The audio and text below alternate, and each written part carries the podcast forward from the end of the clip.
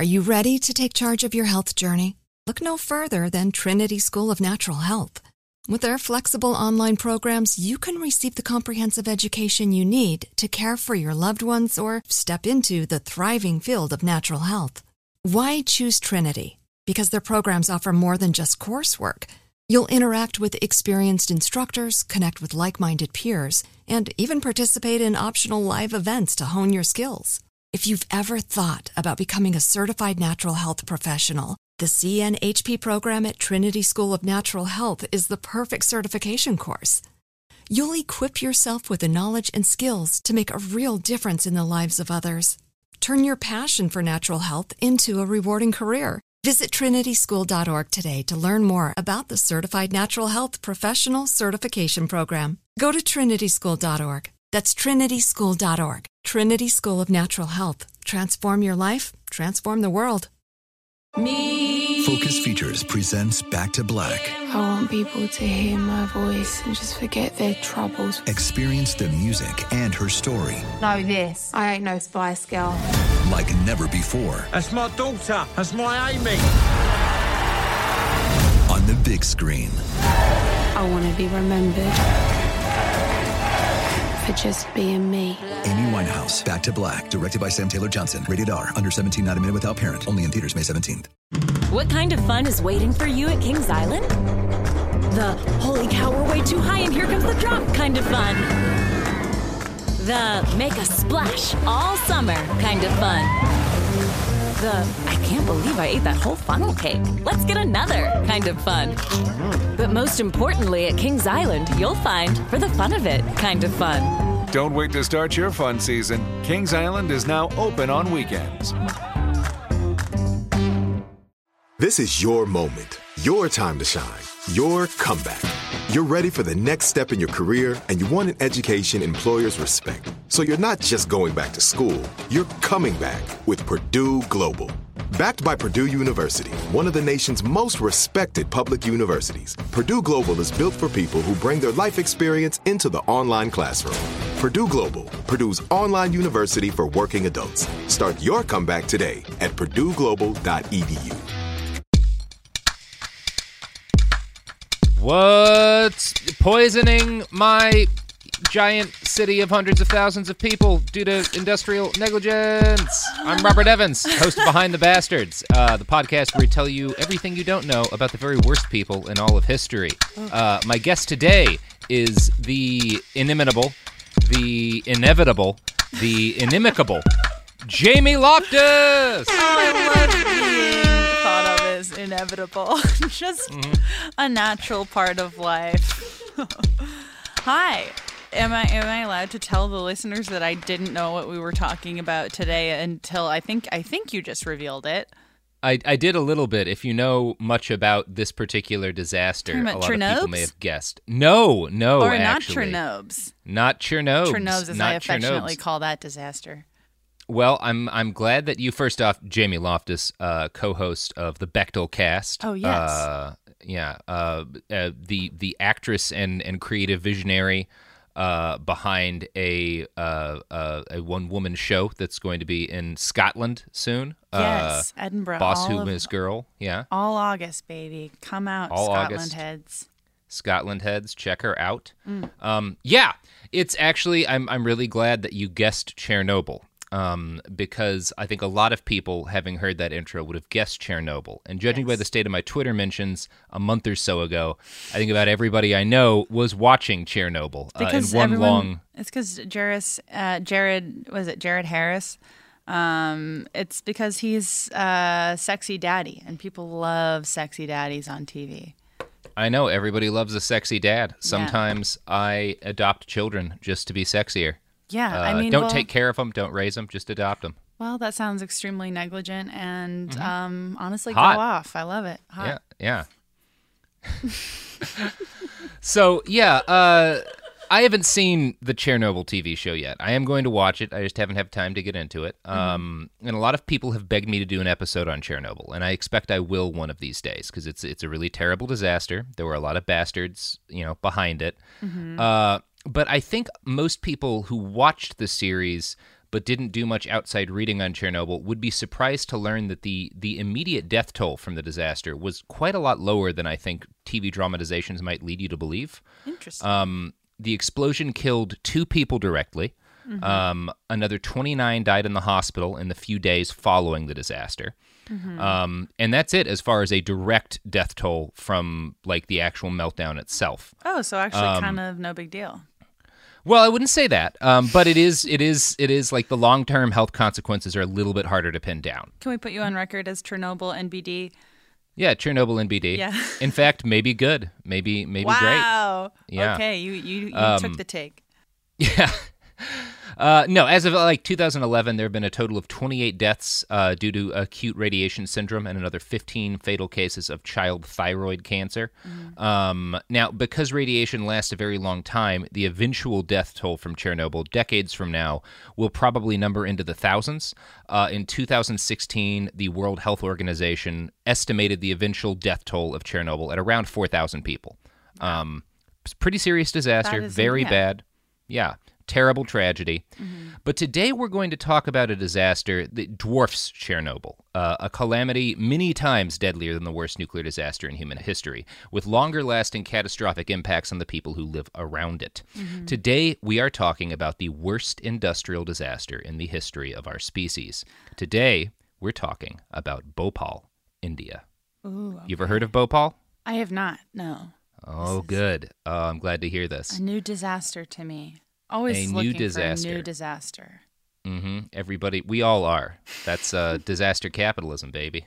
Oh, love it. Oh, I would get. Mm-hmm. I would pay thirty dollars for a T-shirt that says "Disaster Capitalism," and I not mean- think too hard about how it was made. Sophie, can we get the T-shirt people on that? No. Uh, why do you why do you why do you do that to my dream, Sophie?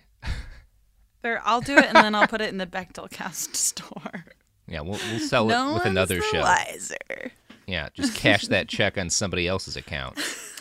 So, uh, the question I want everybody to ask themselves, sort of at the end of this episode, and kind of be thinking about as we go through this story, because this is something that I think about a lot, is why does every Western school kid learn the name Chernobyl, but nobody knows, or very few people in the West have heard of Bhopal? Um, so uh, just keep that keep that one in your head as we go through this. Okay. Bhopal is a city, the capital of the Indian state of Madhya Pradesh. Uh, it's known as the City of Lakes and is famed for being one of the greenest cities in all of India. It's a little bit like India's Portland, um, you might say, at least geographically. Um, in the early 1980s, it was home to more than a million people.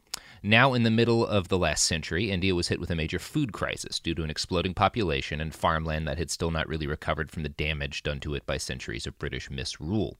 So, India launched the Green Revolution in the early 1960s with the goal of using science and technology to reform their agricultural practices and increase their crop yields. In the late 60s, the government started reaching out to foreign companies, offering them incentives to bring jobs to India, and one of the companies they approached was Union Carbide, an American chemical giant with a name that like sounds like they're going to do some. I was about to say that shit. sounds like Yeah. bad writing. Yeah. Anytime that uh, like, it's, it's like, can someone just tell the people naming these companies? I guess now that like now things aren't quite as Yeah. on the nose sinister. Now it's just like every evil company ends with an L Y. Yeah. Like, yeah, yeah. Like, mur- like- Murderly. Murder Lee is only slightly less subtle than Union Carbide. Union Yeah. Carbide. Yeah, that that also sounds like a really good name for a cartoon villain. Union Carbide? Yeah. Oh yeah. Yeah, that is a good name We meet him early villain. in the movie, and he's like, "My name's Union," and you're like, "Oh, that sounds good." And he's like, "Union Carbide," and you're like, "Oh shit, Oh, he's gonna shit. kill us." Mm-hmm. Just like all carbides do. Exactly. Now, uh, Union Carbide, uh, one of their big, big, they made a lot of different chemicals, uh, but one of their big money makers was a pesticide called Sevin, and it's spelled S E V I N. Are you kidding Um, me? Yeah, that's such a sinister name for a pesticide, isn't it? Like, I, lo- I mean, I don't, I, I don't, Yeah. but like, but the, it's just, it's really gaudy. This is Like, yeah, really you know gaudy it's- villainy. Yeah, yeah, Sevin. Like, Some- why? I don't know why that's maybe because of the movie Seven with Brad Pitt. Yeah. But I, it just sounds so, yeah, like Met Ball evil, like Mm-hmm. really campy evil. Anyways, yeah, yeah, campy, exaggerated evil. A pesticide called Sevin. a pesticide called Sevin. Now, Sevin was popular in Latin America and popular in Asia. Um, and so, since it was so popular in Asia, uh, from like a, a balance sheet standpoint, having a manufacturing plant in India made a lot of sense for Union Carbide. Hmm. So the company worked out an arrangement with the Indian government where the Indian government would hold a 22% stake in the Union Carbide subsidiary company that was formed to manage the plant, Union Carbide India Limited. There was a great excitement around the deal at first, and Union Carbide began to market their products using the slogan "Science helps build a new India," which is again so fucking sinister. Like, God, yeah. uh, It's just when people are so villainous, they don't even care if they come off that way. That is, that is another yeah. level. they were they were inadvertently foreshadowing. like, This just sounds like. Have you seen Have you seen Paddington 2, Robert? No, I have not. This is is Paddington two ab- about this? this it's basically a rehashing of this. It sounds like no, it's uh, this is more Caitlin Durante's department. But in Paddington 2, Hugh uh, Hugh Grant plays this over the top villain who sounds like he would have a pesticide called Sevin and say and say like quip like a quippy villain. yeah. Yeah. Also Yeah, an, an yeah. incredible dance number. Well, that's good. That's Yeah. good. Hugh Grant, you say? Yes, yes, in the Yeah, I role, mean, in I- a career-defining role. Yeah, yeah, I that's that's good because his career needed some definition after that garbage he put out in the nineties. Harsh. I, I see. know, I I can. know. I, can rarely tell the difference between uh, Colin Firth and Hugh Grant, and that's my feminism. Uh, as I understand it, uh, if water rolls off of its back, it's Colin Firth. Uh, if you throw it in water and it floats, yeah, then it's Hugh Grant. it's Hugh Grant. okay, that's very helpful. that's Thank you. Yeah. So yeah, always carry a construction water bottle. to test whether or not it's Colin Firth or Hugh Grant. Mm-hmm. So, uh, construction of the Union Carbide plant uh, started in 1969. Now, the plant's purpose would be to manufacture carbaryl, which was the active ingredient in the popular pesticide Sevin, and another ingr- chemical called aldicarb for a pesticide named Temik. Both bug poisons required large amounts of a regular poison to manufacture. The key ingredient was something called methyl isocyanate, which is an unspeakably deadly gas at like room temperatures. Uh, MIC, as we will refer to it in most of this episode, is colorless and heavier than air. It functions similarly to phosgene gas, the deadliest poison gas of the First World War. And appropriately enough, phosgene gas is one of the byproducts of producing MIC. So they're making bug poison out of this unspeakably deadly uh, poison gas. Okay. Critical ingredient. I am very curious about what their graphic design game is because this all sounds so sinister, and I'm wondering if it matches. You know, there there are some ads I've seen. One of them was like a Latin American ad, and it's got like a a, a smiling, um, like in the background, like a smiling Mexican farmer in all white clothes with a bushel of fruits and vegetables in his arm, and then in the foreground you've got the Sevin pesticide, which has been like anthropomorphized as a tiny person beating the shit out of bugs. Oh yeah, my god. it's great. Okay. well, okay. Yeah, Didn't didn't disappoint. Yeah. Now, initially, all the methyl isocyanate used in the Bhopal plant was manufactured in the good old US of A. Mm-hmm. The site where the plant was constructed had only been zoned for light industry and commercial use, not for manufacturing tons and tons of poisonous chemical gas, as it was surrounded both by bodies of water and densely populated slums. But by the late 1970s, financial pressure from competition led Union Carbide to decide they should start manufacturing MIC in Bhopal. They called the process of refitting their plant to manufacture the raw materials and the final product backward integration. Now, mhm, Union Carbide instituted rigorous safety procedures in order to keep the plant and the citizens of Bhopal safe. There were two sirens, a loud, continuous one to warn members of the public, and a quieter one to announce problems to the factory workers within the plant itself. There were also a number of safety measures within the plant. A refrigeration unit to chill the MIC, thus condensing it into a liquid and rendering it much safer. A hmm. vent gas scrubber to remove dangerous substances from the plant's industrial exhaust, and a flare tower in order to burn off excess deadly gases. But the most important safety feature of the Union Carbide plant was a well trained workforce.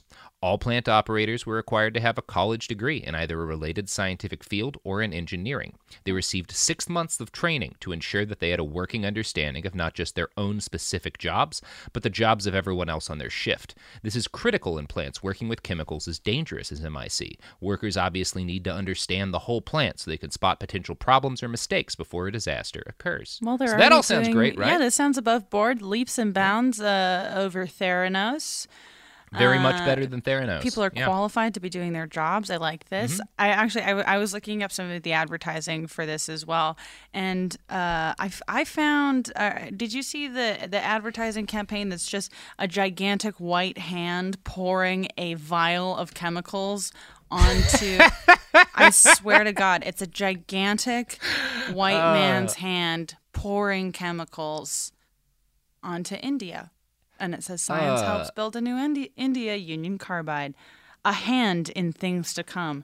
Gigantic. I mean, it's Jesus, just a hand in things to come. Come on, people. It's just it's it's it's I- hideous. It's I mean, if you're. If you're listening to this podcast and a Hollywood producer, there's your intro for the mini series based on Bhopal, India. Just animate all of these horrifying ads and slogans There's- as like you know There's so terrifying music plays. There's another one Yeah. with a huge white man's hand pouring chemicals onto a factory in India. What is that even supposed to mean? It says, "Oh, more jobs through science." Hollywood Netflix. You're just leaving money on the table if you don't produce this. God. The Yeah. yeah. please check out the very menacing white man's hand uh, advertising for Union Carbide. It is uh, it, it is horrifying. Wow. There's so, there's at least 10 of them. He's holding Awesome. He's holding strawberries in one, he's holding dirt in one, pouring chemicals in a lot. Uh, oh, one of his hands on fire. Oh, cool. Fingers That's of great. flame that pierce solid rock. What the fuck is wrong with these people? Why would you? Why? this one is wild. Fingers of flame that pierce solid rock. Yes, through a dramatic new process known as jet piercing, holes can now be burned straight through solid rock. The harder the rock, the more efficient the operation. A special combination of oxygen, fuel, and water does the job and does it in just the fraction of the time of the old drill attack. So there's a yeah, there's a, a flaming hand just punching through rock. cool. Cool. Okay. Well, These all sound like great ads that were dreamed up by coked up people who had like a gut level intuition that their company was going to do something horrible. and what year are we in right now? For We're in like the 1970s at this point So when like things get up and running. we're full on in like this is a Don Draper joint. This, this Yeah, yeah, yeah. Fire hand punching through rock. Got it. Yeah, yeah. So, you know, I, I just walked through all of the kind of the safety features of the Bhopal plant, and on paper, that's how everything worked. But, mm-hmm. you know, as I talked about earlier, increasing financial pressures led Union Carbide to start cutting costs. And the easiest place to cut was basic safety procedures. In 1976, the two trade unions that represented the plant's workers sent out letters of complaint to their managers and the Indian Ministry of Labor, talking about unsafe levels of pollution within the plant. They received no response. The the 1980s started, and Union Carbide's financial woes continued. Conditions at the factory began to degrade further as wages were cut and standards for workers started dropping. Union Carbide stopped requiring all of their employees to have degrees. Six months of training turned into eight weeks. In 1981, things had gotten bad enough that phosgene gas spewed out of a badly maintained holding tank and into the face of a worker. He ripped off his mask in a panic and died horrifically three days later. His managers, yeah, terrible. His managers, of course, management of the plant, blamed him because he'd removed his mask after getting sprayed in the face with poison. Well, sure. Uh, the union pointed out that the faulty valve had been responsible for the accident, and that the plant had not provided the worker with proper protective gear, so the mask would not have done much if he'd left it on his face. Plant Hmm. management ignored this. of course they did. That sounds So- very inconvenient. Sounds very inconvenient for them. God. In January of 1982, there was another phosgene leak. 24 workers were hospitalized, but at least this time, nobody died. Workers began to agitate for better safety precautions. In February of 1982, an MIC leak injured another 18 workers. In August of the same year, a chemical engineer suffered burns to 30% of his body from another MIC leak. Leaks continued to happen every month or so, injuring workers at a steady pace. Now, if you were a responsible corporation, you might say, boy, the monthly poison gas leaks might be a sign that something is awry with our factory and perhaps major changes should be made. Hmm. But what Maybe. if you were uh, the type of company whose mascot is a gigantic Caucasian hand? What would you What would you do if that were that were more your vibe? Well, uh, I think you would continue cutting costs. Uh, and I think this is, we're getting to one of the most fucked up, crazy things of this whole story. So, Union Carbide, to their credit, did make some concessions for the health and well being of their uh, Indian employees. It provided them with twice yearly medical exams from the plant doctor, which sounds sounds great. They That did blood and urine tests. That sounds like some Uh, bare minimum stuff that never happens. Okay. It was a, it was a little less than bare minimum because while they were given blood and urine tests, workers were never actually given the results of their exams. Uh, Union Carbide India management put out brochures advising employees that they could develop a resistance to poison by drinking six or seven glasses of milk per day and eating a lot of fish and eggs. What? Drink some have- milk. What is the logic behind that? Is it it's just lit, like a like a mommy thing, like shut up and drink your milk, and there's no way, and you'll It's- never die? By this point, said.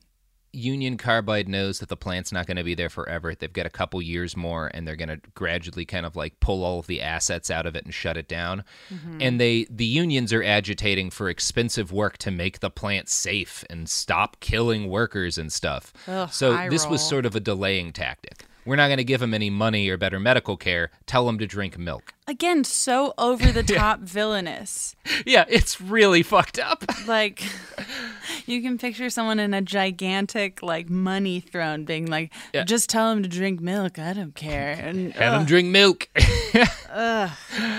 it's amazing. did they provide the milk? Why would you do that? No, of course not. Hate it. Yeah, it's awful, and at the same time, by the time we're we're through with this, you'll barely remember that because of how fucked up everything else is. Mm-hmm. like this fucking story. By the end of 1982, most of the original MIC operators had resigned. Workers from other Union Carbide plants, without the proper training and experience to work with such a dangerous chemical, were brought in to manage the plant. They received 14 days of training. That's clearly enough. Jeez. Due to fears of industrial espionage, these new workers did not have access to manuals that told them how to do their job. Only the manager could access the manual, which was, of course, printed in English, a language not spoken by the majority of the workers.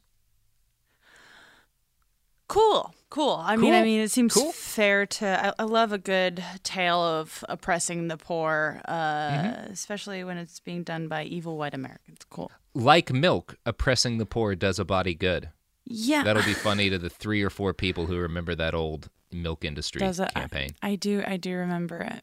Yeah, Bef- the, I'm still stuck on the milk thing. I mean, I Yeah. just It's fucking wild. God have someone punch that up at least. Have someone Yeah. Mm-hmm. punch up this villainy. It's it's coming in a little stale for me. A little bit. Yeah.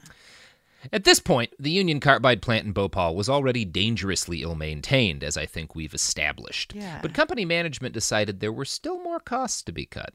They started slashing worker training even more. According to a UC Davis paper by Ingrid Eckerman on working conditions in the plant, quote, during the training period, technicians were treated as casual workers. After the training, they were only paid an hourly rate.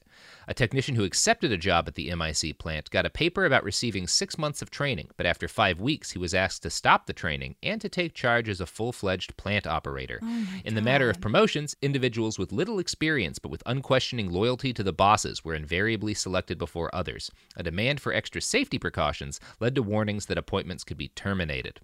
In 1983 and 1984, there were personnel reductions in order to cut costs. Workers were encouraged to take early retirement. 300 temporary workers were laid off, and another 150 permanent workers were put in a pool to be assigned to jobs as needed. The operating shifts were cut from 12 to 6, and maintenance shifts from 6 to 2.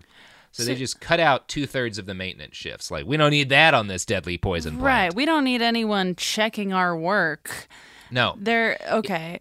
So, I do we know like what what am I trying to say? I like are are they dodging existing labor laws or are the labor laws in India at this time uh, sort of allowing this to happen or is the company having to sort of like dodge around stuff? Both of those things are simultaneously true. Okay. So they are skirting some laws and regulations primarily about safety Mm-hmm. um, and they're able to get away with it because of their connections in the indian government and because of the amount of Got money it. that, that this all represents so both of those things are true Oh, good. um, you know what else is true jamie What's true, Robert? none of the sponsors of this show have contributed to an in- industrial disaster of this scale Can you be so sure, Robert? this is a terrible ad play These advertisers are not guilty of any major disaster that we're currently aware of. Of course, I mean- this is always subject to change. And it's entirely possible the next ad will be a Koch Industries ad. And one of the things Koch Industry has gotten attacked for is that at their oil refining plants, they were doing the same thing that Bhopal was doing, where they were giving people screenings for levels of toxic chemicals in their blood, but not giving them the results of their blood tests. And so people died because they got sick. But Koch Industries wanted to wring a little bit of extra productivity out of them before they went to get treated. Yeah. How fun. How fun. How so fun. if if the ad is for Koch Industries, they have in fact contributed to industrial disasters on a significant scale. But, you know, dick pills haven't. Yeah, dick pills. Uh, do you do brain pills? We just turned down brain pills. we don't do brain pills. cast. I won't do don't brain pills. I'm fine with dick pills. I think that's ethical, but no brain pills. We turned down almost everything, which is why we're still poor. You know, I uh I, I don't I don't have much of a conscience. I won't sell brain pills. Uh I think, but I'll sell you dick- d- yeah, I love dick pills. Dick pills, I would. Yeah, I don't think we would ever get an offer for that. Yeah, we should get. I hope that we get some, you know, dick pill offers. Some really any any genitalia pills. We're open Yeah. to to hawking. Any any genital related products. yeah, I want I Uh, want it to yeah. be like an intersectional, inclusive, uh, scary pill. I mean, speaking of the milk industries ads, I wish there were just a genitalia industry that we could we could plug for. Big genital like, instead big of genital, big yeah. yeah.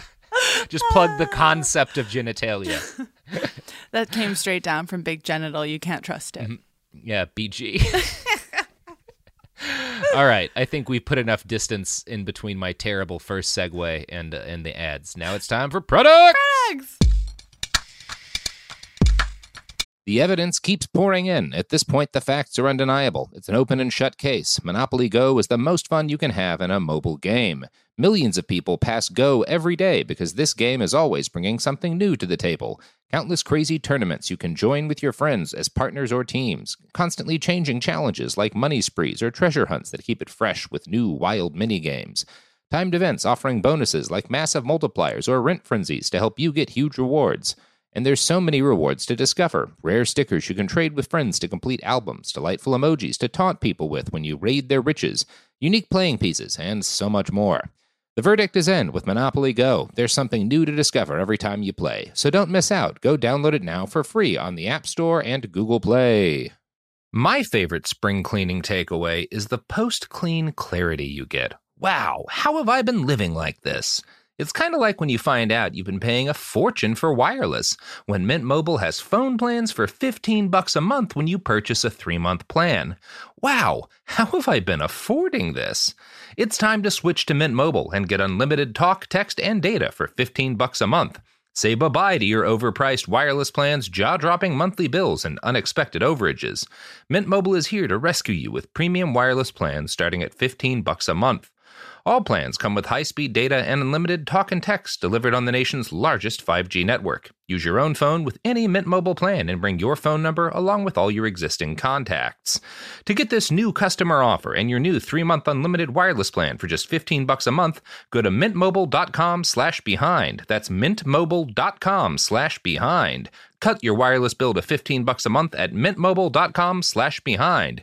$45 upfront payment required, equivalent to $15 a month. New customers on first 3-month plan only. Speed slower above 40 gigabytes on unlimited plan. Additional taxes, fees and restrictions apply. See Mint Mobile for details. Are you ready to take charge of your health journey? Look no further than Trinity School of Natural Health. With their flexible online programs, you can receive the comprehensive education you need to care for your loved ones or step into the thriving field of natural health. Why choose Trinity? Because their programs offer more than just coursework. You'll interact with experienced instructors, connect with like minded peers, and even participate in optional live events to hone your skills. If you've ever thought about becoming a certified natural health professional, the CNHP program at Trinity School of Natural Health is the perfect certification course. You'll equip yourself with the knowledge and skills to make a real difference in the lives of others. Turn your passion for natural health into a rewarding career. Visit trinityschool.org today to learn more about the Certified Natural Health Professional Certification Program. Go to trinityschool.org. That's trinityschool.org. Trinity School of Natural Health. Transform your life, transform the world. Focus Features presents Back to Black. I want people to hear my voice and just forget their troubles. Experience the music and her story Know this. I ain't no Spice Girl. like never before That's my daughter. That's my Amy. on the big screen. I want to be remembered for just being me. Amy Winehouse, Back to Black, directed by Sam Taylor Johnson. Rated R, under 17, not a minute without parent. Only in theaters May 17th. We're back. We're talking about erections. Uh, but we don't need to keep talking about erections. No, We that's the beautiful subject thing about pills. a conversation about erections. It can end at any time. It can end at any time, much like an erection, unless you have dick pills. Oh, my uncle would have loved that one. Uh, good. I, I did that one for all of the uncles and also Bob Dole, who is a big listener of this podcast. Yeah, Huge no- fan of the number one fan. Uh, yeah, he's got merch. Yeah. Thank you, Bobby. Yeah. All right, let's uh, let's get back into the uh, into the tale here.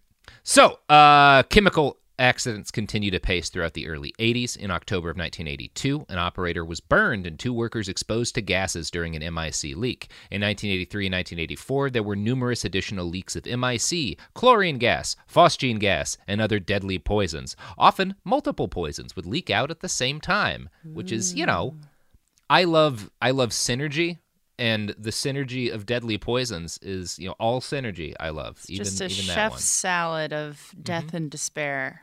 Mm-hmm. Okay. Make deadly poisons work together again.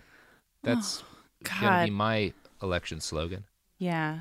There's so Mm-hmm. many I mean, yeah, any any story about like factory worker um abuse and neglect is just Yeah. is just the fucking worst. Yeah, it's a fucking nightmare. Uh, and this is the worst of those stories in the history of the human race. So yeah, And of course, Yeah. as always, it's uh, like because it like I, I don't know. I never I never learned about this. Uh, No. because even though I must have learned about like the Triangle Factory fire nine million times, I've heard about Chernobyl a million times.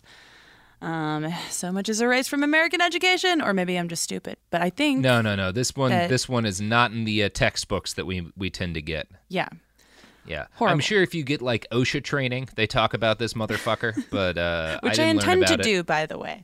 Oh, good. Yeah, Good. We need that now. for podcasting. Yeah. There's a room full of poison behind you. There- So, It's just poisonous uh, takes, thoughts, um, all that. no, I mean, there's literal poison gas in the room behind you. Where? The, oh, uh, is the- that why the- we can't go out on the balcony? Yeah, that's why we can't go out on the balcony. It's full of poison. I forgot. Yeah, I always want to go. Went out there the other day, Robert. Wait, what happened? Don't tell me that. I gained so much joy from the poison room. They What? lived. I'm sorry. Wait, where is the poison room in relation? It's it's wait, it's just just there. Why is that a poison room? Anyway, speaking of poison rooms, let's get back to Bhopal, India. All so, right. Uh, as we already talked about, the first group to blow the whistle about the dangers of the Bhopal Union Carbide plant were the plant workers themselves. As I already said, they were organized into two competing trade unions, which is an unusual state of affairs that existed primarily because it made life easier for the plant management. After the leak in 1982, one of the trade unions printed 6,000 posters and put them up all around the city of Bhopal, warning denizens of the dangers at their door. One union leader went on a hunger strike at the entrance of the factory. According to Eckerman's paper, quote, The result was that all political and trade union meetings inside the factory were banned. One UC staff member burnt the principal union's tent. In the ensuing scuffle, several people were injured. The two trade union leaders were laid off. Meetings and processions were held throughout the city. As the uh, plant staff regarded the plant as one of the safest ships in the modern industrial fleet, the demonstrations were considered to be a campaign by agitators wanting higher salaries and shorter working hours. Not agitators. Not agitators wanting hate more money and a better quality of life. Yeah. And I guess again, so are wh- what is the state of unions in India at at this point? I mean, uh, better than the state of unions in the U.S. in 2019. Oh, good. Well, I mean that's Yeah. saying practically nothing. But you know Yeah. what? The world's got what three years left, anyways. Yeah, a year and a half. I was thinking that Uh, two two years. I was like, I I was thinking about like, at this point, why would you follow your dreams? You know, like you might as well just like write it out. Have I follow my short-term dreams of like having enough intoxicants. That's the only Uh, way, right? Like you just yeah. have to like, uh, if if you don't have any kids, just live fast because uh, you can't like don't go back to school now. Yeah, don't go What back to doing? school.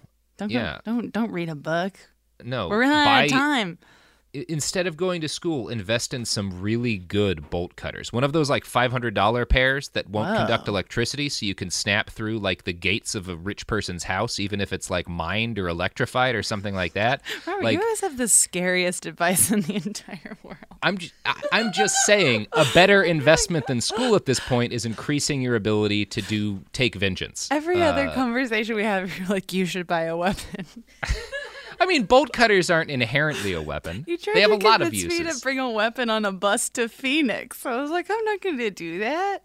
Phoenix is a dangerous city. I, I did find it to be dangerous. That's true. It's filled with Arizonans, It's- the deadliest people in America, other than Floridians and Texans and Oklahomans yeah, they were fast and loose. and Louisianans. There a very high concentration of Hooters in Yeah. Phoenix as well. Because I went I went to a Hooters and then across the street there was uh, Scottish Hooters, but it went by like some other name. Scooters? Scooters.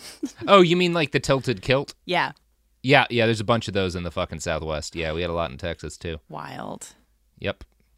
So, uh, with the unions hobbled, Union Carbide management was free to lay off even more experienced workers and cut even more costs in how their plant was managed. One example the best industry practices for storing methyl isocyanate, MIC, was to store it in 52 gallon drums and have like a lot of small drums rather than one gigantic storage vat. Hmm. This was considered safer because it reduced the amount that could get out during an individual leak.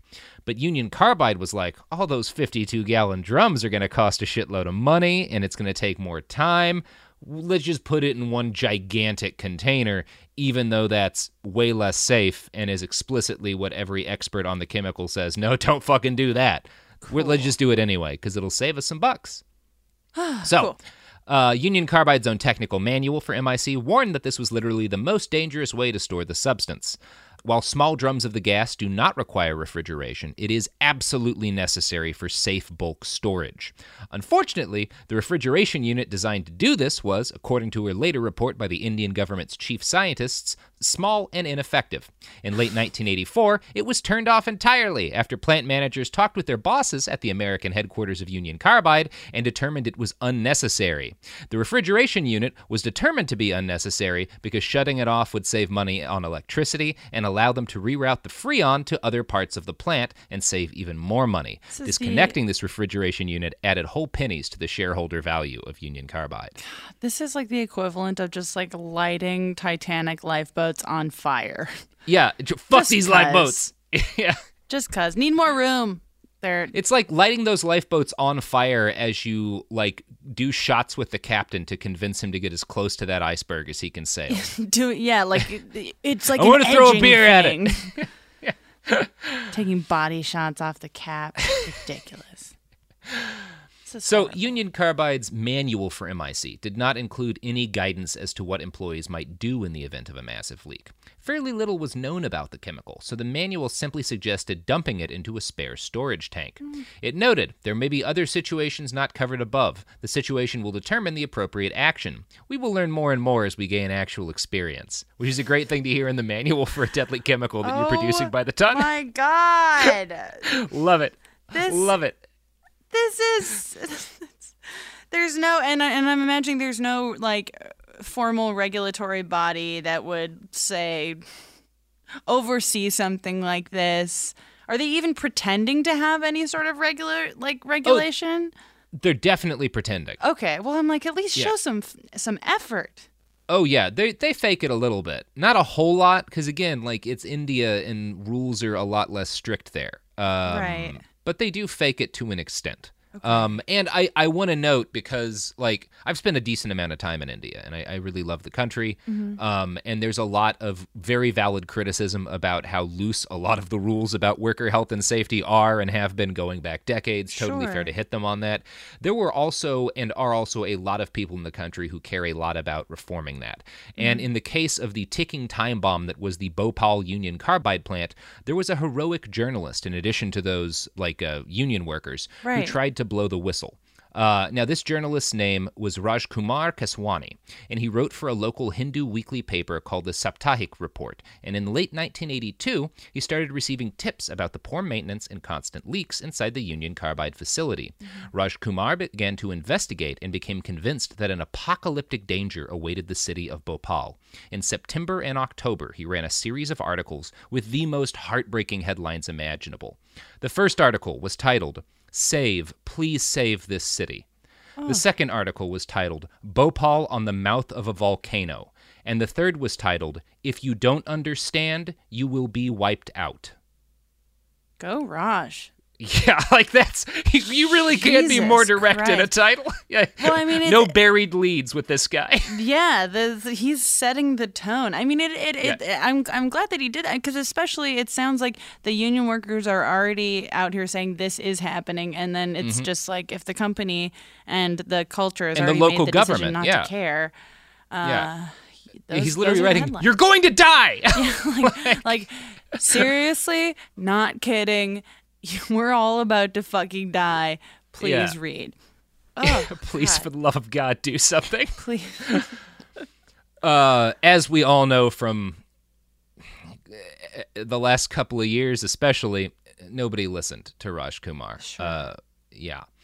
By 1984, MIC production at the Bhopal plant was down to about a quarter of its height. Cost cutting features had reduced maintenance shifts to roughly a quarter of their necessary frequency and robbed the plant of most of its highly trained staff. Mr. Pareek, a former project manager at the plant, reported The whole industrial culture of Union Carbide at Bhopal went down the drain. The plant was losing money. Top management decided that saving money was more important than safety. Maintenance practices became poor and things generally got sloppy. The plant didn't seem to have a future, and a lot of skilled people became depressed and left as a result. Oh. And this was the situation on December 2nd, 1984, Oh, when things started to go badly wrong at the plant. And and how The- many people are working at this plant? Oh, not that many people. There's only Okay. six folks on staff. Okay, okay. Yeah. The first sign of this was in pressure readings from the gas tanks that registered at five times the normal levels. Suman Dey, the senior operator on duty, said he did not consider this a problem. Another worker who saw the same readings half an hour later had the same reaction. He later recalled to the New York Times there was a continual problem with instruments. Instruments often didn't work, so they didn't they, they they didn't see like it was showing elevated levels of gases, but it kind of always did because all of the instruments were garbage, so they just didn't think of it as a problem. Now, it might have helped in this case if the Bhopal plant had enjoyed a complex computer monitoring system to check for things like gases. Right. And this is where I point out that Union Carbide operated a second, almost identical chemical plant, producing MIC in West Virginia. It was also known as the sister plant to the one in Bhopal. And that plant did, in fact, have a sophisticated computer monitoring system to quickly warn staff members about leaks. Meanwhile, in India, Union Carbide preferred to rely on workers to notice leaks when their eyes started to water from all the poison in the air. Oh my god. Yeah. Like I, laughter about what's coming is like the like like the anxious reaction that comes because of the horrors, but like it gets. I wonder which country much the worse. company cared about more. This is like We yeah, so impossible to say. so no need to bring race into this, Jamie. Yeah, no, no, no. I'm sorry. That was a reach, and I and I can't apologize enough. At around 11:30 p.m., December 2nd, workers in the methyl isocyanate structure, 100 feet from the control room, noticed that their eyes had started to water. One operator, last name Singh, spotted a liquid drip and a yellowish white gas. He went to the control room at 11:45 p.m. and told his boss that they had another MIC leak. His boss, a Mr. Qureshi, told him that he would look into it after having his tea.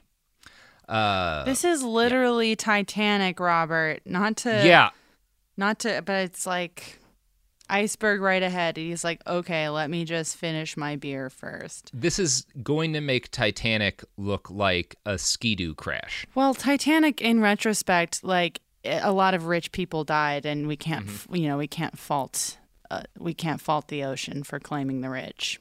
No, no, uh, I'm I'm all right with that actually, but yeah.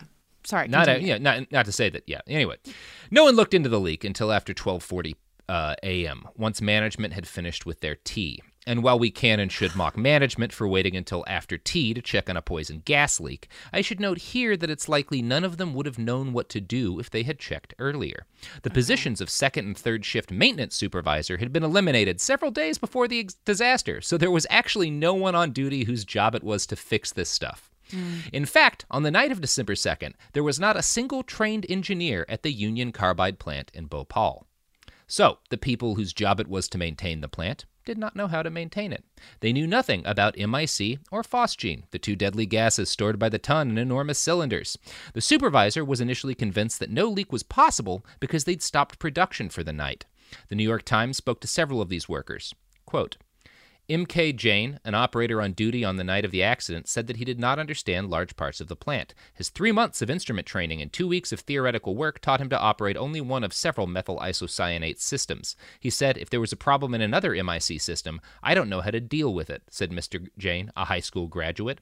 Rahman Khan, the operator who washed the improperly sealed pipe a few hours before the accident, said, I was trained for one particular area and one particular job. I don't know about other jobs. During training, they just said, These are the valves you are supposed to turn. This is the system in which you work. Here are the instruments and what they indicate. That's it. Okay. Yeah. So the whole the whole training was uh, done away with. Yeah, basically. Cool, cool. so, cool. in order to talk about how the disaster started and what happened next, I'm going to requ- uh, quote from a National Institute of Health uh, article on what happened because it, it kind of describes it mechanically.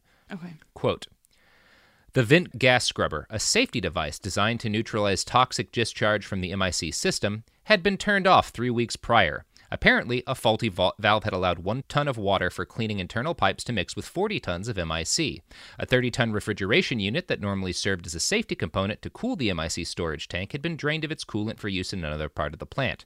Pressure and heat from the vigorous exothermic reaction in the tank continued to build. The gas flare safety system was out of action and had been for three months. At around 1 a.m., December 3rd, loud rumbling reverberated around the plant as a safety valve gave way, sending a plume of MIC gas into the early morning air. Jesus Christ. Now, it didn't kill the workers at the plant. This is not like Chernobyl. It's much worse. Because the gas, which was heavier than air, floated down into the slums surrounding the chemical plant and into the lungs of thousands upon thousands of sleeping citizens. The wind blew the poisonous gases far and wide, covering an area of almost 40 square kilometers. Hundreds choked to death in their sleep as their lungs literally liquefied and drowned them. Thousands more awoke, eyes burning, mouths frothing, driven nearly mad by a choking terror few of us can imagine. Nearly 4,000 people died on the first night. As many people as the World Health Organization estimates will die in total from the Chernobyl disaster over the next several decades. Jesus Christ.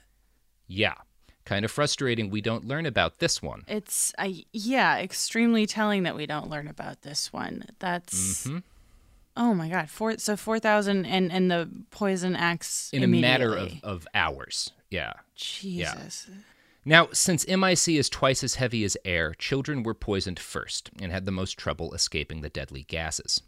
And as bad as the leak was, it should have been easy for most of the victims to escape. A wet cloth over the mouth would have acted as a crude gas mask long enough for virtually everyone affected to climb to higher ground and get above the gas. Mm-hmm. But no one in Bhopal knew these facts because Union Carbide had not bothered to spend the money to inform the citizens about what they might need to do if the giant poison gas plant in their city ever exploded.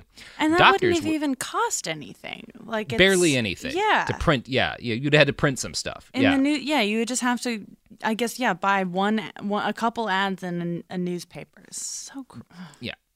Doctors were at first not even aware of what chemical people had been poisoned with because Union Carbide had not bothered to have a little sit down with any of them either. According to an India Today report on the disaster, quote, the public siren was put on around 1 a.m., but only for a few minutes, and after that, the muted siren took over. This was per carbide procedure, which was evolved to avoid alarming the public around the factory over tiny leaks. But in the present case, it was gross negligence that the continuous siren was put off, although it was already known by then that MIC was escaping in huge quantities. It was not until 2 a.m., one hour later, that the public siren was sounded again on full blast to alert the already terrified, injured, and dying in the city. So, that's cool. that just seems aggressive at that point. Like, uh, yeah, people know something's up. Yeah, because they're dying by the hundreds. Everyone they know just died. You don't need to turn on the siren now, asshole. So, um, uh, this is time for an ad plug. Ooh, Uh, this is a really dark time for an ad plug. maybe our darkest ad pivot of all time. Yeah, This is. I mean, this is just like devastating. This is so. yeah, it's soul crushing. Yeah. Well, I mean, ugh, I just I don't know. Every day I I learn about something new that was just completely omitted from my education, so I could learn misinformation about the founding fathers, and it makes me angry. Mm-hmm. Mm-hmm. But you know, But you know what really comforts me in these moments of anger? products and services. Products and services. We're back on the fucking train, baby. All right. Now some ads. The evidence keeps pouring in. At this point, the facts are undeniable. It's an open and shut case. Monopoly Go is the most fun you can have in a mobile game. Millions of people pass Go every day because this game is always bringing something new to the table. Countless crazy tournaments you can join with your friends as partners or teams. Constantly changing challenges like money sprees or treasure hunts that keep it fresh with new wild mini games. Timed events offering bonuses like massive multipliers or rent frenzies to help you get huge rewards. And there's so many rewards to discover rare stickers you can trade with friends to complete albums, delightful emojis to taunt people with when you raid their riches, unique playing pieces, and so much more. The verdict is in with Monopoly Go. There's something new to discover every time you play. So don't miss out. Go download it now for free on the App Store and Google Play. Are you ready to take charge of your health journey? Look no further than Trinity School of Natural Health. With their flexible online programs, you can receive the comprehensive education you need to care for your loved ones or step into the thriving field of natural health. Why choose Trinity? Because their programs offer more than just coursework. You'll interact with experienced instructors, connect with like minded peers, and even participate in optional live events to hone your skills. If you've ever thought about becoming a certified natural health professional, the CNHP program at Trinity School of Natural Health is the perfect certification course. You'll equip yourself with the knowledge and skills to make a real difference in the lives of others.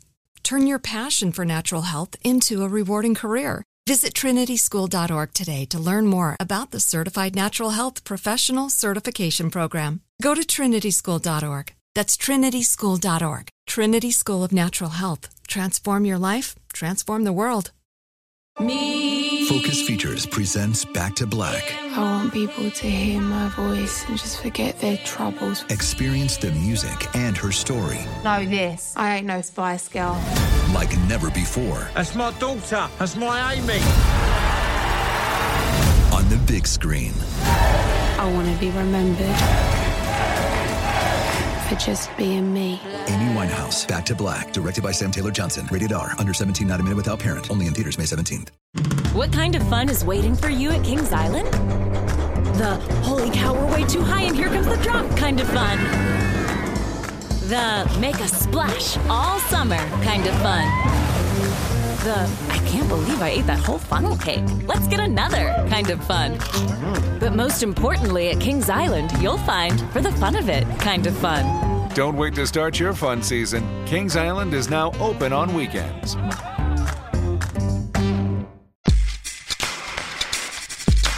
We're back. We're back, and We're back. things are not. Th- things are not going well. Things are not going great. The no, they are not. The alarms have been sounded. Uh, after 4,000 people have died. Yeah, eh, just you know, four thousand people or so. Yeah.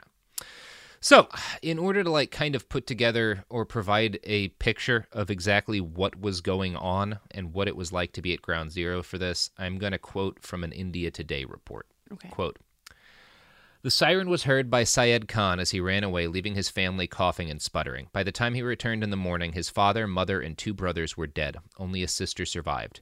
Shehzad Khan of Jayaprakash Nagar, who had fled in blind panic, leaving his wife and four daughters to the vapors, returned to find all but two girls dead. Shiv Narang, a machine operator at the straw products factory, lost a three month old boy but seven of his 12 neighbors, all of whom shared a four room L shaped hut, died. Among the dead were Nathu Ram Kuswa, the owner of the hut, his wife, and two children. Kuswa died because he couldn't leave his wife's side. She had just delivered their second child a few hours earlier. Oh my God. Stories like that are repeated across the city of Bhopal to thousands upon Yeah. thousands of people and families. Now, the Bhopal accident was the first time that doctors saw the effect of MIC gas on human beings on at any kind of scale. Those who died the first day had lungs that were as much as three times their normal weight. The autopsy team suffered gas poisoning as they cut open bodies that were essentially filled with chemical weaponry. An exact death toll for the immediate wake of the Bhopal disaster will never be known. Estimates range as high as 10 to 15,000 in the first few days, with another 15 to 20,000 premature deaths over the next 20 years. So at this point, we're looking at 30 to 40,000 dead conservatively That's. right now. Again, Is 10 it- times the death toll of Chernobyl. And uh, just, I mean uh, the, uh morbid question from me. Mm-hmm. Um, the the four thousand people who die immediately does that have to do with like range, with the closeness to the, or or is there any like indication of why certain people survived and others didn't, or These are the people who, you know, mostly they're asleep. They live very close to where the leak happened, so the gas hits them first and they just choke to death on There's their lungs. and a no lot time, of people yeah. Yeah, got hit and got hurt, but like got away, many of whom were still hurt enough that they died within a few days. right? Um, others just suffered injuries that would kill them 5, 10, 15 years later. um. In the immediate wake of the disaster, Union Carbide set to work trying to avoid any blame for this calamity their incompetence and mismanagement had brought into the world. It first tried to shift the blame by blaming Union Carbide India, claiming that the plant had been built and was operated wholly by the subsidiary corporation. Ah. They also floated theories that an unknown Sikh extremist group had attacked the plant and caused the disaster. Then they blamed angry employees, essentially trying to shift the blame to the union workers who tried to warn them about the plant's issues back in They tried to blame. Hmm. an unknown Sikh extremist group. Like, just blame the Sikhs.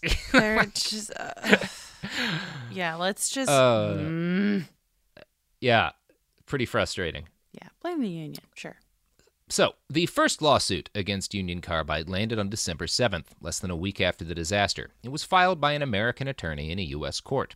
The first great piece of journalism on the disaster was published in January by the New York Times, based on dozens of interviews with plant workers, Union Carbide representatives, and members of the Indian government.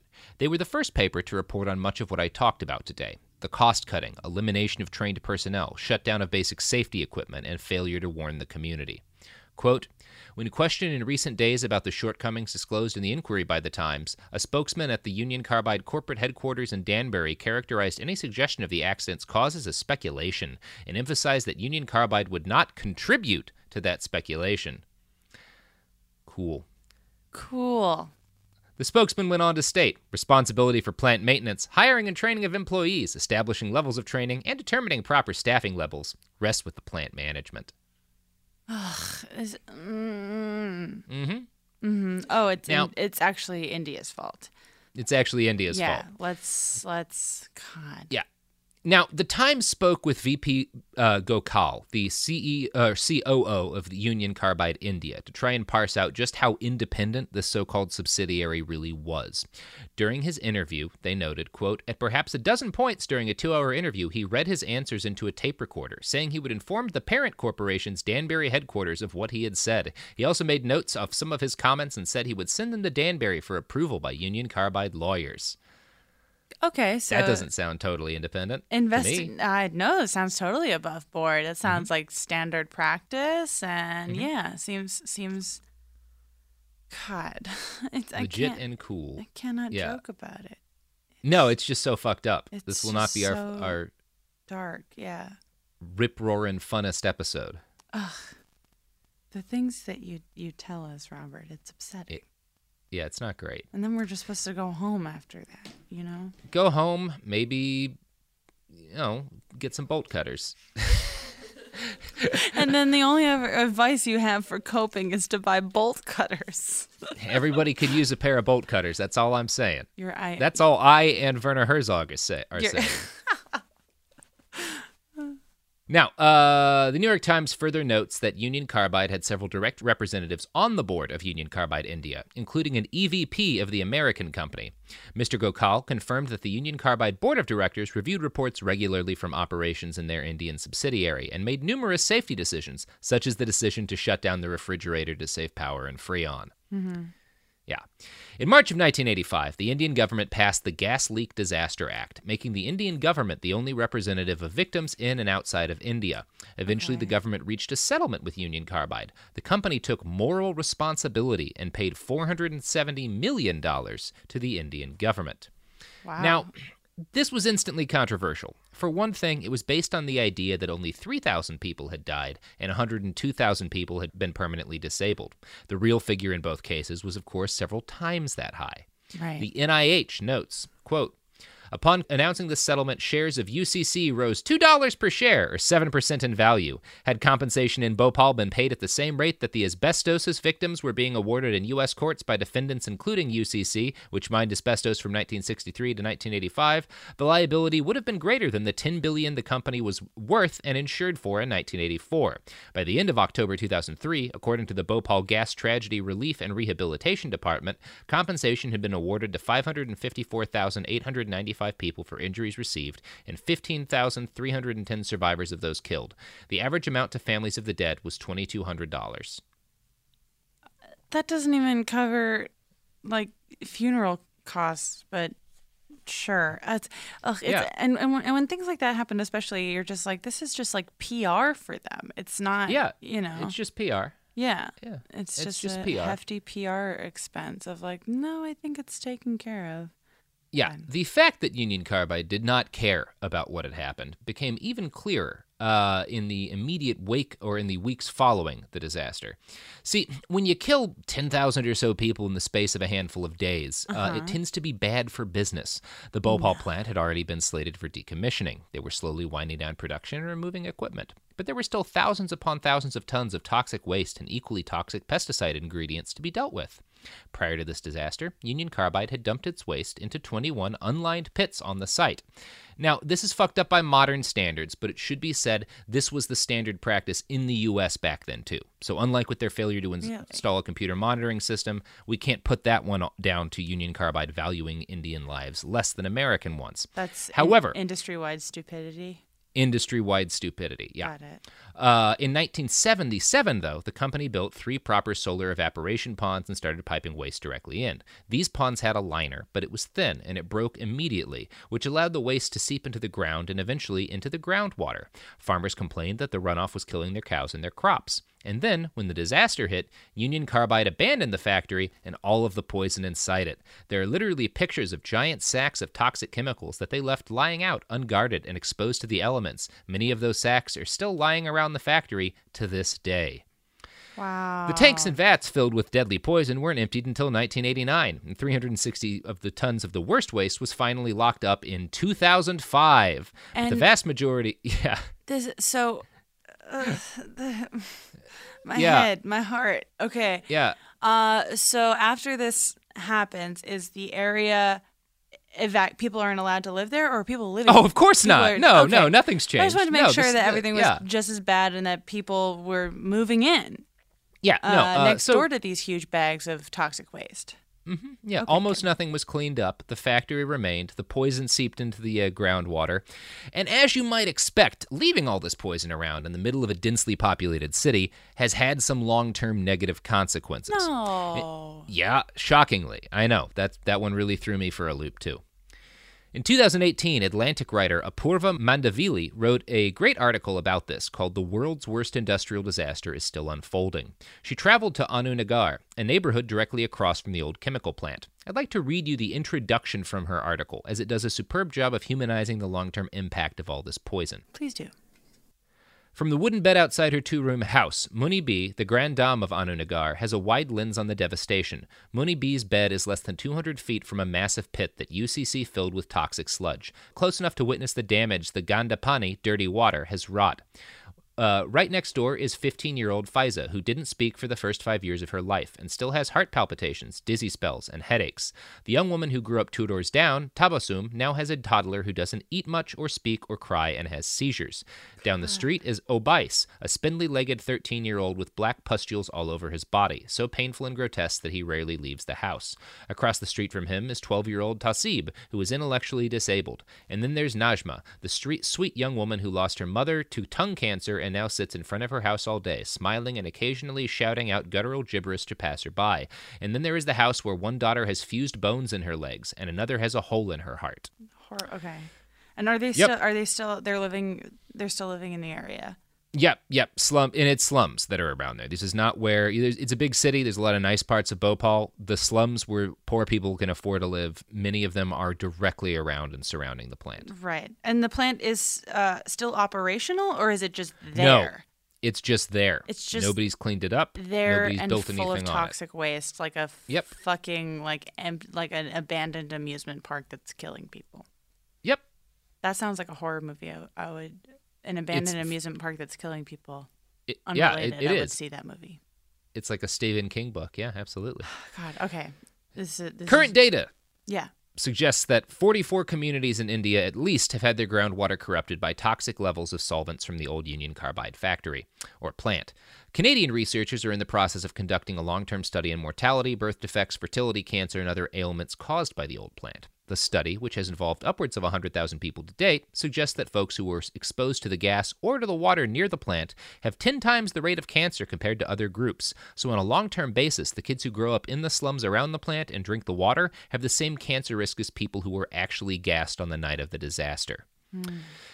Dow Chemical Company bought Union Carbide in 2001. They merged with DuPont in 2017. Well, Today, Dow safe. That does sound safe. Yeah. Sounds like everything's going to be fine. Oh, okay. Today, Dow claims that the responsibility for cleaning up the mess Union Carbide left behind lies with Union Carbide India, which is now called Eveready Industries India. Eveready, for their part, blames Union Carbide and their owner, Dow Chemical. Dow also regularly suggests that the state of Madhya Pradesh should be responsible for cleaning up the site. The state claims they can't afford to do that and has convinced the federal government to bl- name Dow in a curative petition demanding 1.2 billion as restitution for the original inadequate settlement. On their website, Dow still touts the old Union Carbide line that a disgruntled employee caused the accident. They steadfastly refuse to admit any responsibility. Quote, Dow acquired shares of Union Carbide in 2001, seven years after UCIL became Eveready Industries India Limited. Union Carbide had no assets in India at the time of the transaction with Dow. Dow never owned or operated the UCIL plant site. Activists, on the other hand, argue that when Dow bought Union Carbide, they assumed all of the company's liabilities as well as its assets. It's unlikely that any satisfactory resolution to the case will be reached as long as Dow slash DuPont continues to have enough money for all of the lawyers. A recent Greenpeace report estimated it would cost $30 million to clean up the remaining waste at the old Union Carbide plant over a period of four years. Last year, Dow DuPont made $85 billion in profits. Cool. Well, I mean, Cool. once, if Dow's involved, it seems to be like an upstanding thing. I'm wanting to Mhm. watch a NASCAR race all of a sudden. I'm like, really, Mhm. DuPont? Oh my God. Yeah. Big names, big names. Yeah. Good, good ra- NASCAR suit, that DuPont company. Oh, yeah. Good Lord. Well, good to know that, you know, a hundred years later, you know, Union Carbide, alive, alive and well, unlike uh, all of their casualties. Well, like 30 years later. Thirty. Well, n- oh, sorry. I was looking. The the company was uh, yeah. founded in nineteen. Oh, yeah, they've been around a minute. Yeah. Oh, yeah, and I I was wondering too. This is again yet another morbid exercise, but uh, if you Google Union Carbide, I'm like, how much money do they spend trying to push those results out of the first Google page? And they managed to get the the Bhopal disaster is not mentioned at all until uh, six results down. Cool. Yeah. So if you're wondering, uh, are they still evil? Yes, they are. Well, that's great. Well, how you feeling about this all, Jamie? I feel absolute. I honestly feel sick to my stomach. Uh, this is. I, I mean, I want to do more reading about this. Um, and the mm-hmm. fact that yeah, just the I can't believe that there's. I mean, not to. You know, it's kind of false equivalence, but like, why have I seen so many documentaries about the Triangle Factory fire, and nothing about like it's just it's upsetting. I mean, Triangle Shirtwaist is an important one to to understand for like the history of the labor movement in the Of- U.S. of course. but I think Bhopal is just as critical because it talks about what's still going on to this day. You know, the, Yeah. the you can tie like that horrible garment factory fire in Bangladesh that killed all those people. Mm-hmm. Some of the same kinds of things going on in terms of like cost cutting and just like they don't care as much about those people, so less is done to protect them. Um, that's just kind of what happens. Well, uh, I feel absolutely sick. How do you feel? Uh, you know, I'm I'm gonna pour some more coffee in a little bit. You're Feeling in a, okay. I should have. We. I don't know if we've mentioned this on mic yet. You've been wearing a fuzzy bathrobe this whole time. Yeah. There. Look. Robert. Do you remember that time you told me about one of the most horrifying things I've ever heard about in my one human life, whilst wearing a fuzzy bathrobe? I mean, I read about it whilst wearing a fuzzy bathrobe. It's. Here's the I'm thing, glad Jamie. that you're comfortable. I. I we we we live in a system uh, in which nightmares uh, are allowed to occur on a daily basis uh, because it's cheaper than trying to prevent them. Yes. And in a system that's sociopathic, there are two logical responses. products and services. Well, those are those are logical for other reasons, but Mhm. the, the two logical responses are make yourself comfortable Mhm. and buy bolt cutters. I'm actually gonna do it someday. There's gonna. I'm good. Okay. Well, yeah. No, I, I feel I feel terrible. Uh, but I, I love your robe, and I'm gonna get some Thank bolt you. cutters. You can get, you know, g- decent ones for cheap. It's just the really nice ones won't trigger the alarms or set off the electronics and stuff. So, like, if you're depending on, you know, how the collapse happens. Yeah. uh, I'm are just they, saying. Are they small? Are are they like pocket size? I can't say I've ever used any. Uh, you can get ones that are small enough to fit in a small backpack. Um, Okay. That aren't huge. Yeah, yeah. They have a variety of sizes of bolt cutter. Well, that's fun. Um, yeah. I might yeah. I might rhinestone handle. I might I wanna I wanna kind of Sure. fem mine up and No, personalize it. The the revolution should involve rhinestoned bolt cutters. I, I feel strongly about that. I I think Um, that yeah that would be a, a real a real iconic thing to do. Mm-hmm. Mhm. Yeah. So, uh, everyone listening at home, revolt in your own ways. Definitely consider it a pair of bolt cutters and a fuzzy bathrobe. Um, God, sorry and, uh, about this one, gang. This was this was a this was extremely heavy. yeah, it's a lot. Yes. You want to plug your pluggables, Jamie? I mean, it feels just wrong at this point, but Yeah, uh, but everything does. but yeah, I guess we we only have two years to live, so I may as well. Mhm. Um, sure, you can listen to the Bechdel Cast with Caitlin and Durante and my podcast about the portrayal of women in movies every Thursday. Uh, you can go see my show, Boss Whom Is Girl, in Scotland and in London all summer long, and all that info is on my website, jamieloftusinnocent.com. And Jamie Loftus Help on Twitter. That's all. That's all. Beautiful. Well, I'm Robert Evans. You can find me on Twitter at I Write OK, sometimes tweeting about bolt cutters. Uh, you can find this podcast on the internet along with all of its sources at behindthebastards.com. Uh, you can find us on the gram and the tweets at, at bastardspod. Uh, you can buy t-shirts, cups, um, gloves that you can use to along with your new bolt cutters at uh, teepublic.com. Um, uh, we don't have branded bolt cutters there yet, but uh, I'll talk with Sophie about that. We'll see what we can do. Yeah, she's, Um, she's nodding. She's really into the idea. Beautiful, beautiful. Well, uh, until next week, stay angry and buy bolt cutters. I love about 40% of you.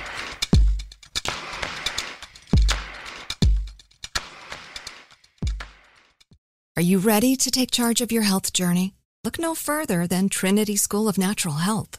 With their flexible online programs, you can receive the comprehensive education you need to care for your loved ones or step into the thriving field of natural health. Why choose Trinity? Because their programs offer more than just coursework. You'll interact with experienced instructors, connect with like minded peers, and even participate in optional live events to hone your skills. If you've ever thought about becoming a certified natural health professional, the CNHP program at Trinity School of Natural Health is the perfect certification course. You'll equip yourself with the knowledge and skills to make a real difference in the lives of others. Turn your passion for natural health into a rewarding career. Visit trinityschool.org today to learn more about the Certified Natural Health Professional Certification Program. Go to trinityschool.org. That's trinityschool.org. Trinity School of Natural Health. Transform your life, transform the world. This show is sponsored by BetterHelp. It's a simple truth. No matter who you are, mental health challenges can affect you, and how you manage them can make all the difference. That's why everyone should have access to mental health support that meets them where they are and helps them get through. BetterHelp provides online therapy on your schedule. It's flexible, simple to use, and more affordable than in person therapy. Connect with a licensed therapist selected just for you. Learn more at betterhelp.com. That's betterhelp.com.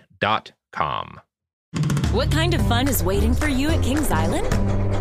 The holy cow, we're way too high and here comes the drop kind of fun. The make a splash all summer kind of fun. The I can't believe I ate that whole funnel cake. Let's get another kind of fun. But most importantly, at Kings Island, you'll find for the fun of it kind of fun. Don't wait to start your fun season. Kings Island is now open on weekends. It is Ryan here, and I have a question for you. What do you do when you win? Like, are you a fist pumper? A woohooer, a hand clapper, a high fiver. I kind of like the high five, but if you want to hone in on those winning moves, check out Chumba Casino. At ChumbaCasino.com, choose from hundreds of social casino style games for your chance to redeem serious cash prizes. There are new game releases weekly, plus free daily bonuses. So don't wait. Start having the most fun ever at ChumbaCasino.com. No purchase necessary. Group. Void were prohibited by law. See terms and conditions. 18 plus.